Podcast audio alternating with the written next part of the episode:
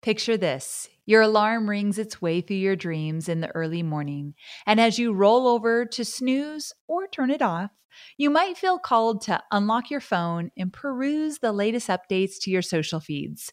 Who's posted a throwback pic, tagged you in a tweet, posted a new TikTok, or pushed out an ad for some fashion brand whose bots comment on half of your post. You methodically click through each app on your home screen until you've covered your bases and you're satisfied that you've caught up. So you get up, you get ready for your day. Maybe you make breakfast, and while you're waiting for your coffee to be ready, you open your apps again and scroll mindlessly through pages of content you've already consumed. And this process repeats itself until bedtime. Unlock phone, apps, scroll, close, rinse and repeat. Even as you lay to go to sleep again and find yourself cast in the blue glow of your screen, eyes glazed as you like and scroll, taking in all sorts of messaging about what to buy, who to be, who not to be, what to love, what to hate. It's endless. The messaging that so clearly pushes you to be dissatisfied with what you have. And you fall asleep with that cloud of dissatisfaction looming in your mind. It comes as no surprise that social media, for many of us, is all consuming. It's how we stay connected to loved ones and strangers, check in on celebrities, find a new brand to obsess over. But it's also how we are taught to perceive our friends, family, and ourselves. In a perfect world, we all might want to believe that we regulate our social media consumption, and more importantly, that we don't let it dictate our feelings toward our own lives. However, I think we can recognize that some, if not all, aspects of our social presence are curated to suit the narrative we wish for others to see of us. Are we going to fun places? Buying new outfits? Being successful in a material manner that we can show off on our feeds? See, we find ourselves in a world where, whether we like it or not, there are multiple versions of reality there's us and our real lives, and then there's the version of us that we share to social media. Many of us grapple daily with how we're perceived by others, and social media is an opportunity to wholly control the narrative. Maybe you edit your photos, brighten them up to hide a blemish, change the hues to fit the aesthetic you've decided on for your Instagram grid, you stay up to date with trends, and although followers may not be of immediate concern to you, you check up on those numbers, curious to see if you've gained followers, nudging you even closer to that status of influencer, even if you don't quite know who you'd be influencing. But how does this curated, edited, and falsified version of reality affect the ways in which we see ourselves?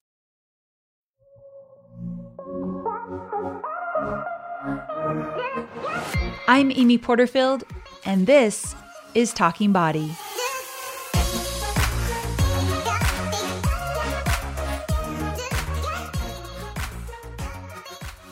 The age of social media is still relatively new, so most studies or clinical observations on how it affects our mental health are in their infancy. But preliminary research into the subject seems to indicate that constant use and exposure to social media tends to have a negative impact on our overall body image. We talked about it a bit in an early episode. People, women especially, have always been inundated with pictures of beautiful, thin, toned celebrities and told that these women hold the beauty standard for desirability. It's nothing new in our society to be told that we must compare ourselves to others. What is new, however, is how often we see these images. Back in the day, the magazine rack at the grocery store used to be the main culprit of these images. Celebrity tabloids, photo shoots, and award shows best dressed told our mothers just who and what they should hope to look like. But these images could be left on the rack forgotten until you picked up the next magazine. Now these images are everywhere on our phones, on our computers, on our TVs, and it's not just celebrities, it's people we know too. With the ability to edit images and curate our own content, studies have shown that women feel more negatively about themselves not after looking at images of celebrities, but at images of acquaintances. It makes sense if you think about it. When you relate more personally to someone or know something about them, you're more likely to compare their journey to your own. We see it all the time with FOMO, fear of missing out. So, why wouldn't it be true for the fear of how we see ourselves as well?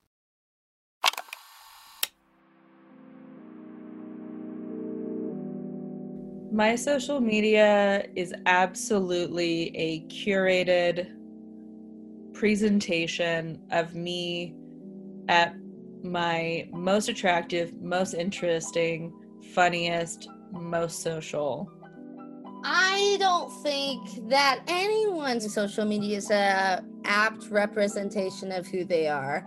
I think that it's a display of who you think you could be, you're willing to be, but you haven't executed it because of the little to no resources that you have on being that particular person that you posted online.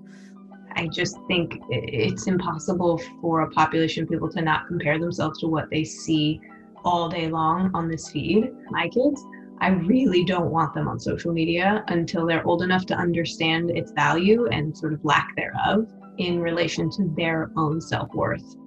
I have altered a photo of myself before I put it online. You know, there's the skin touch ups, I look too oily, or my teeth don't look really white here, or my stomach is sticking out of my jeans weird. Can we smooth that out? I try not to do it, but it's just like, well, it, it would be easy to fix it and it would make me feel better about myself. I purposely curate it to be inspiration for myself as well. So for me, it's like motivational quotes or healthy recipes and things like that, where I'm also learning kind of from my own things that I'm putting out. I'm not always rainbows and butterflies, but I'm also trying to motivate and inspire and encourage others that might need to hear something. I do make an effort to post things in my life that are not always colorful and cheerful because I think that's uh, not a true representation of what we are. A lot of my posts are definitely positive and go with the social media narrative, but it's something that I'm striving towards. It's really fine balance to find to be your authentic self so people can relate to you and for me it's so important that they can uh, but then also not to look like you're oversharing or you're looking for sympathy or just maybe putting stuff out there that maybe you should have just kept in between the lines.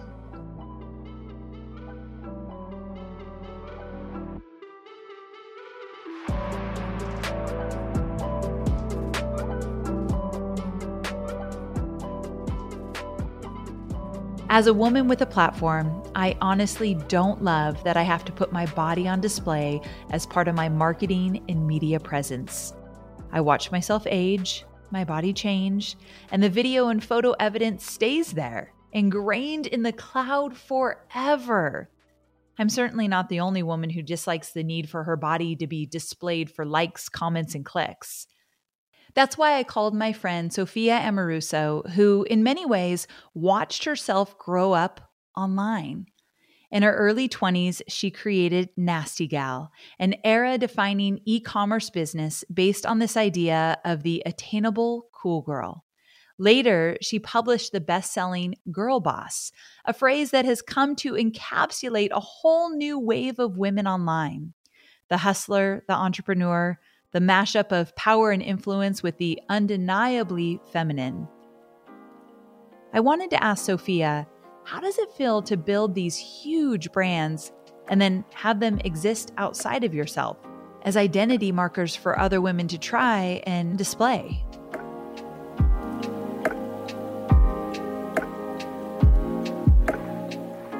Tell me this in your early days of Nasty Gal, when your profile was rising, did you ever struggle with the way that you were being perceived by others? I mean, yeah, absolutely. Um, and, and, what did that look like? I mean, it was so entertaining, but it was also really bewildering um, because I was this anomaly and I was like edgy and didn't go to college, but built this big business. And um, you know, I had like a bad haircut. I had like choppy bangs, and people like some people loved it, and other people, you know, it's like reading the comments on the internet. You know, you get press, and they're like she looks like she would be nasty in bed or you know it's just like people just tr- people will say like anything so i felt I felt very celebrated, but I also felt like I was kind of a little bit of a like lamb led to slaughter. Like you don't mm-hmm. know what you're getting yourself into when you put yourself in the public eye. And so many people are experiencing that via social media. This was kind of before influencers. This was in like, you know, there were a few, but it was like back in 2012. Um, and so it's, you know, I, I guess, and when I think about that kind of criticism, um, I think about that everybody has a platform now and we're all looking at one another on social media. And that even though my profile and criticism of me has been amplified over the years, the feeling that comes with it isn't necessarily any greater than the feeling that someone with you know a thousand followers on instagram might feel comparing themselves to other people or being criticized for their body or the way they look or anything else it, it makes sense. And I'm curious because do you remember when your online persona it changed from like a fun thing you kept up with online using social media to like a part of your brand? Like, do you remember that? And if so, like, what did that feel like when it changed? It you know, it became work. It was, you know, there was, I was traveling. It was easy to update social media when I was like at a conference and at a dinner and with friends and they tagged me and I tagged them. And, you know, there wasn't, the algorithm wasn't there. We weren't chasing, you know, this, this whole kind of mean scavenger hunt of like, what does the algorithm want from us?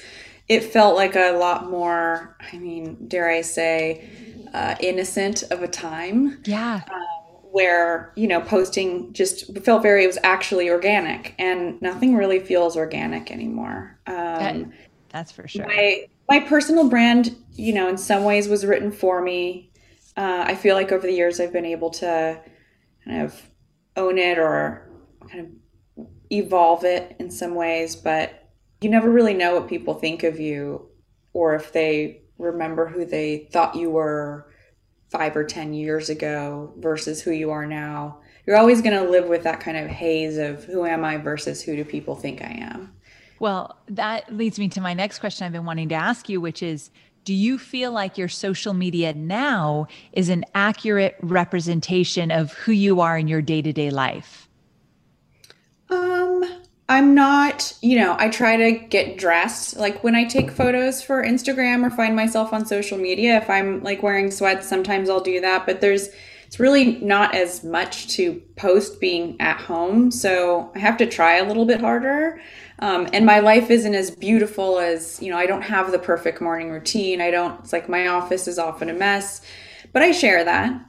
Um, I sit down at my desk every morning and I take an antidepressant, anti anxiety, um, pretty low dose that really helps me like helps me focus not spin out. You know i think in you know i've always had issues with depression. I was a very very very unhappy kid and was sent to a ton of different therapists and you know had not trouble learning in school but was a troublemaker. Um, and so over the years I've kind of finally accepted that maybe it doesn't have to be so hard. Um, and I do a ton of work on myself outside of um, prescriptions, or I don't know what you call it, mental health pills. like when did you when did you decide to share that on social media? Because that hasn't been always your case, right? Or have you always been that open on social media? I mean, I've talked about it in the past, but I feel like I posted something recently that right. was like a routine of hey, here's my coffee, and I'm here's my like, you know, Prozac, and then I'm washing it down with my coffee. And I was like, you know, morning routine. And it was a little bit of like a, you know, like joke on the perfect morning routines that so many people right present on Instagram, whether or not that's true. It's very trendy. And so I think people appreciated it because they were like, I mean, my DMs were, it was just like, thank you for normalizing you know mental health. And you know i thought maybe it would be like oh god she's unstable. But people really felt seen when i yes. when i yeah. I'm curious if you fall into the trap of comparing yourself to others online and on social media. Oh yeah. Oh Tell yeah. me about that. I compare myself a lot. There's been times where i've muted people that i know very well me too so i just don't see their stories and I don't see their feed, whether it's like, oh my God, everybody's pregnant every five minutes, or, you know, wow, they're on a vacation and I'm just like struggling to raise money for my company. I go on great vacations, like, don't get me wrong, but it doesn't matter like how great of a life you have. You're looking at other people's lives thinking, wow, like, you know, she she just gets to fill in the blank or, you know, they have it better than me in, in some way. And at the end of the day, it's, you know, everybody's quarreling with their partner or you know grumpy about something or spilling stuff or you know not looking as cute as we do on Instagram but it's really hard to remember that even for those of us who cognitively know that that's not real so it's really kind of messed up what it does to us to see and compare ourselves on social media. And there's been times where you know, as a founder, as the female founder who like wrote the book on that and was very early in the direct to consumer kind of space and you know a young star of entrepreneurship. There have been times where i've watched my fellow founders have these rises to success and their company's worth a billion dollars or they raised a hundred million dollars or they're in time magazine but i only made it to entrepreneur. I mean i've had founders call me when like i'm on the cover of a magazine and a couple other women are on the cover of a business magazine and this person literally is like been like she doesn't need any help. She's out there. She's like how do you get these covers? Do you like pitch yourself? Or it's like you've already been on all of them. And that fear that feeling of missing out even when you're like at the top but you're just not included in whatever's happening even if you're a peer you find yourself comparing yourself which is just it's oh, just yeah. like get to this point and you'd think that would stop in your life and it doesn't and it doesn't for anybody it really doesn't. I found myself doing it just this last week. You exactly what you said. I was comparing myself to people that I was on the same playing field as them. I was in the same group, but somehow or another felt like I wasn't. And I'm like, I am crazy in the head right now. But it doesn't matter how much success you have, it's just a trap. And I would say that social media makes it really easy to play that comparison game. Would you agree? Yeah. I mean, it's, it's prioritizing what you're snooping. And like my feed is like uh, diamonds, celebrities, before and after photos. It's like, what does this say about me? It's so embarrassing. Um, I'm glad I'm the only one that sees it. Do you think that social media today, do you think it's helping with the body acceptance and body positivity movement? Or do you still think it's in a place that it hurts us? Social media is really a double edged sword. It's a place where we can find other people who can inspire us and speak who are speaking about things that we may not, not otherwise be hearing about or we may not otherwise see be seeing examples of. It's a great tool for exposure and for empathy building. And it's also a really dangerous tool that can put us in a place of you know comparing ourselves to other people. One thing i find really challenging is this vulnerability conversation and it's trending and it's great and it's important and people should share how they feel. But at the same time i'm a little conflicted because vulnerability is not it's like you're still curating what you're vulnerable about.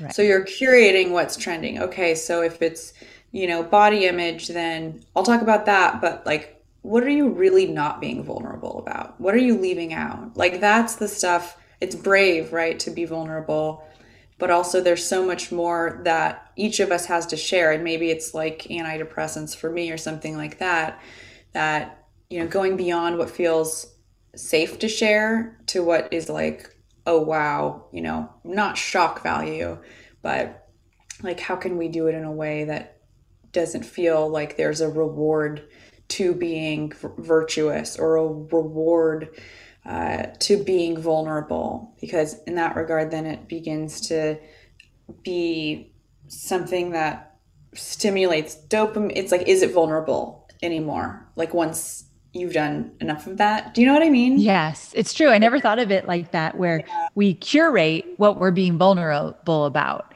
So that some could argue it's also not totally transparent. So everything is smoke and mirrors we're all hiding and showing parts of ourselves um, at any given moment. It's so true.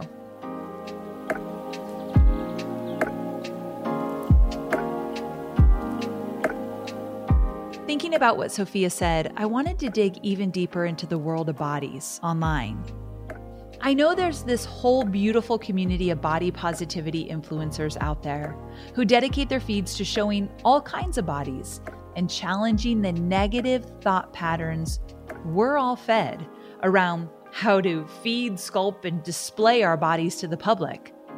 I have to be honest, sometimes when I see these images come across my feed, my first reaction is fear.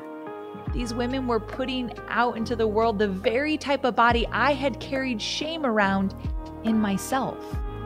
I knew I didn't want to judge them, but I couldn't deny my discomfort either. And then I had to ask myself, what did that say about me? Why did it make me so uncomfortable to see a body that didn't conform to these rigid beauty standards? What was I really so afraid of?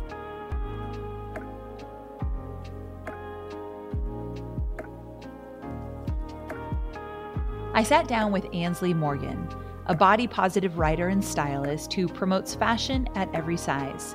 She's written beautifully, I might add, on this topic for publications like Refinery 29, Man Repeller, and New York Mag, just to name a few.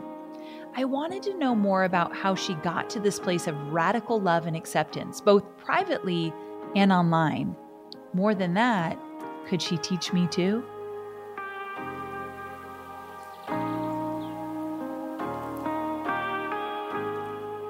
Start out with the fact that I read an article you wrote where you first described being self conscious about your body at age 10 in grade school. And that is so young. And yet I remember being that age as well when I started to become preoccupied with my weight. So totally relate. So, can you start by taking us through your journey from that little girl to where you are today? Yes, definitely. Um, I mean, to go off of what you said, I mean, it's very scary to even think that someone that's 10 years old would be worrying about w- their body and what they look like. But from my experience and like most of my friends' experience, I think that's pretty normal and which is kind of sad and upsetting. But um, I mean, for most of my life, I was very self conscious and just aware of my size in a way that it held me back from, in a way, almost like fully participating in life. I definitely like if you ask people that knew me in like middle school and high school, they would have described me as like shy and not outgoing, which I'm definitely way more confident now than I have been in the past, but I've always been someone who I take my time to warm up to people, but like these are people that I had known my whole life and that's definitely probably how they would have described me.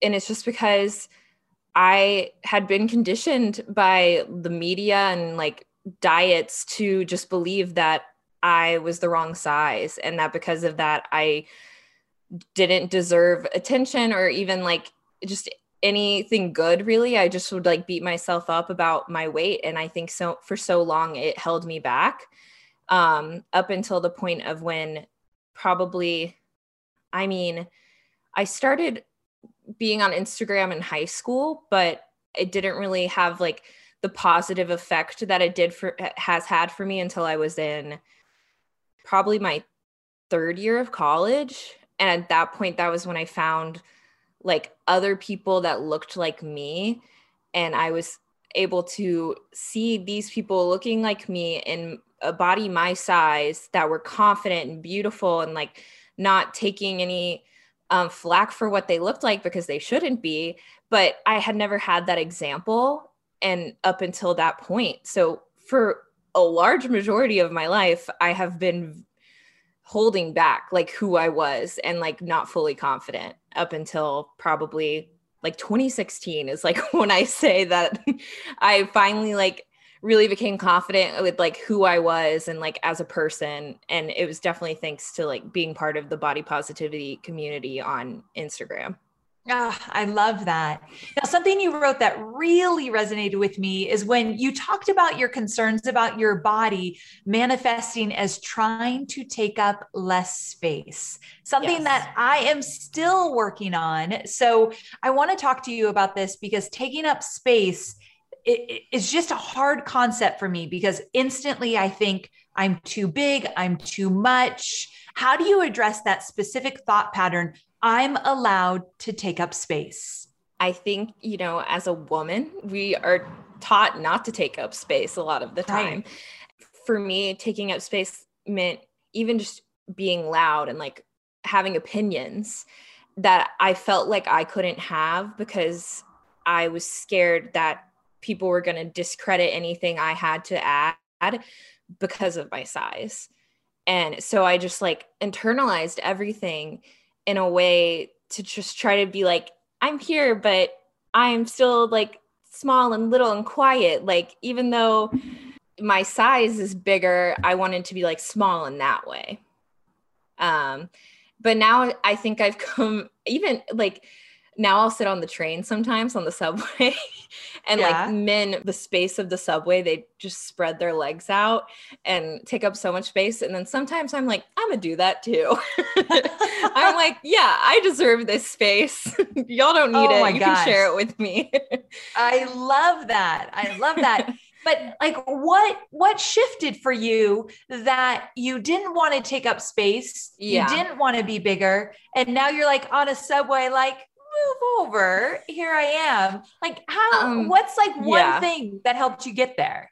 I feel like this is a very weird thing but i like to like remove myself from the situation and like look at myself as, as if i was somebody that i didn't know. Like because a lot of the time I feel like so much of what I bog myself down with and like my um feelings about myself and my self-worth come from these ideas that I have of myself in my head. So I would just like remove myself and like be like, oh, like if I saw a girl wearing this outfit, I would be like, she looks really cool. I wouldn't have any ideas of like negativity about her size or anything. So that's like a weird trick that I think has definitely helped me is like taking away all the harshness that we put on ourselves and trying to look at ourselves with a perspective where you're removed and because most of the time nobody has bad things to say about us it's it's very much in our heads can you take us through the emergence of body positivity online and how they've evolved to include body neutrality and body inclusivity? So, can you actually tell us what these terms mean and beyond just being buzzwords? Body positivity is showing all types of bodies of, of all shapes, sizes, skin color, um, special needs, and being able to go on Instagram and know that you're going to see all of that there and being able to open a magazine and see all of that represented there. Um, and also in terms of clothing lines, expanding their sizes to be size inclusive because a lot of brands aren't. and yeah. even when they are, it's only up to a certain limit. And there's so many people who are just left behind, whether it's because they have special needs or they're just um, over like a size 20. It's easy to focus on the negative aspects of social media. And I'm sure we'll talk about some of those pitfalls. But can you first talk a little bit about some of the good things that social media has brought about when it comes to representation of body diversity? So, where's the good there? Um, I think for me, the good of Instagram has been the fact that when it comes down to it, you have control of what your feed is. And, you know, in the past, it my feed was definitely felt filled with thinner people who I just couldn't relate to and um, who maybe made me feel bad about myself. But then once I started following more people like GabiFresh and Nicolette Mason, I was exposed to this world of plus size and body positivity and like I said earlier, being able to see someone that looked like me and just like doing it unapologetically. Um, I think you just have to make the choice to edit who you follow and making sure that who you are following is somebody that makes you feel good about yourself. Yes, so true. Now, do you feel like your social media is an accurate representation of who you are in real life? And has it always been that way? Um, I think that it is closer now than it has ever been.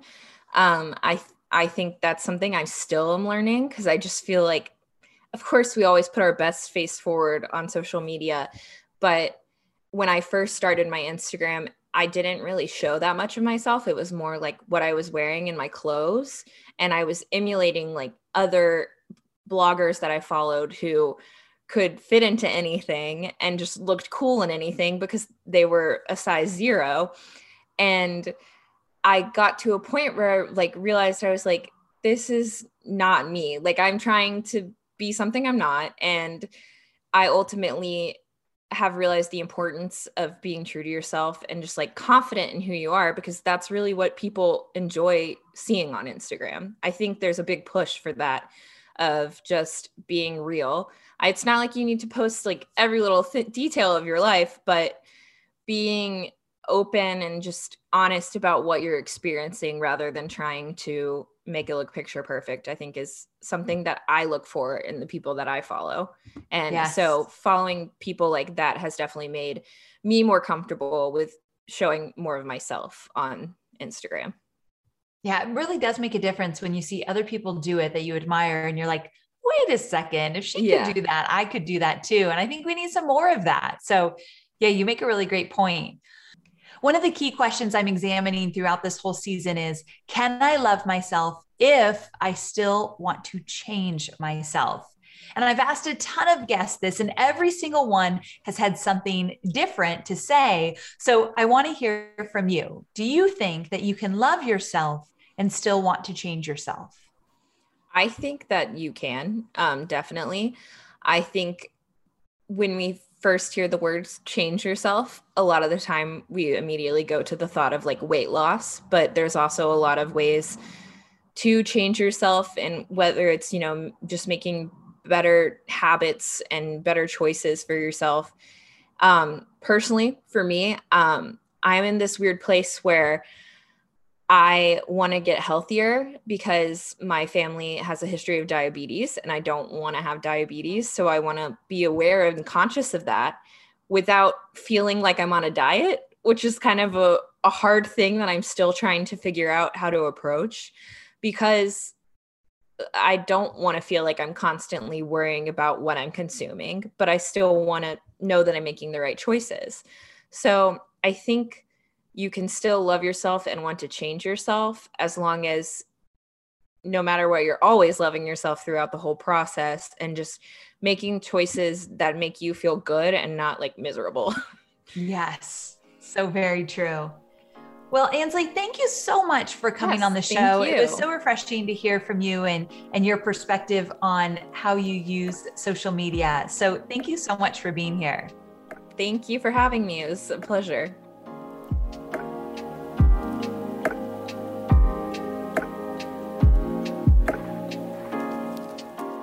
You might be wondering, Amy, do you feel that social media is bad? And I would say, no, honestly, I don't. I think it's a tool like any other, and the representation it has afforded us can never be understated. For every Photoshop image of an influencer's waistline, you can find a dozen more accounts of women who 10 to 15 years ago would never be put on a magazine cover by the powers that be. Well, now those same designers and editors and movie directors and photographers are all looking to social media to try and figure out what we want to see. And we're telling them in no uncertain terms, we want to see ourselves. We want to see our flesh, our scars, our full bodies celebrated and valued. It's a long, slow, brutal process. But I have to believe that things are changing and social media is the easiest place to drive that change forward. I encourage you to find those accounts that celebrate what you want to see in this world and put them first and foremost on your feed. That's actually the best part about social media.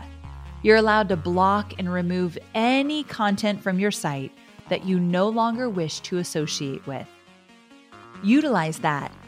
Protect yourself. Protect your well being.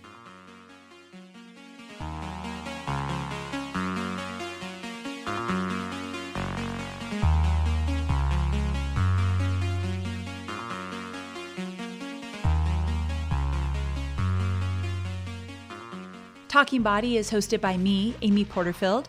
The show is produced and edited by Chelsea Harfouche with production support from Sterling Coates. Episodes are written and researched by Chelsea Harfouche, Celia Ties, and Amy Porterfield. Cameron Berkman is our executive producer. Special thanks to all the women who participated in the interview and research portion of this podcast. Talking Body is a 3% chance production.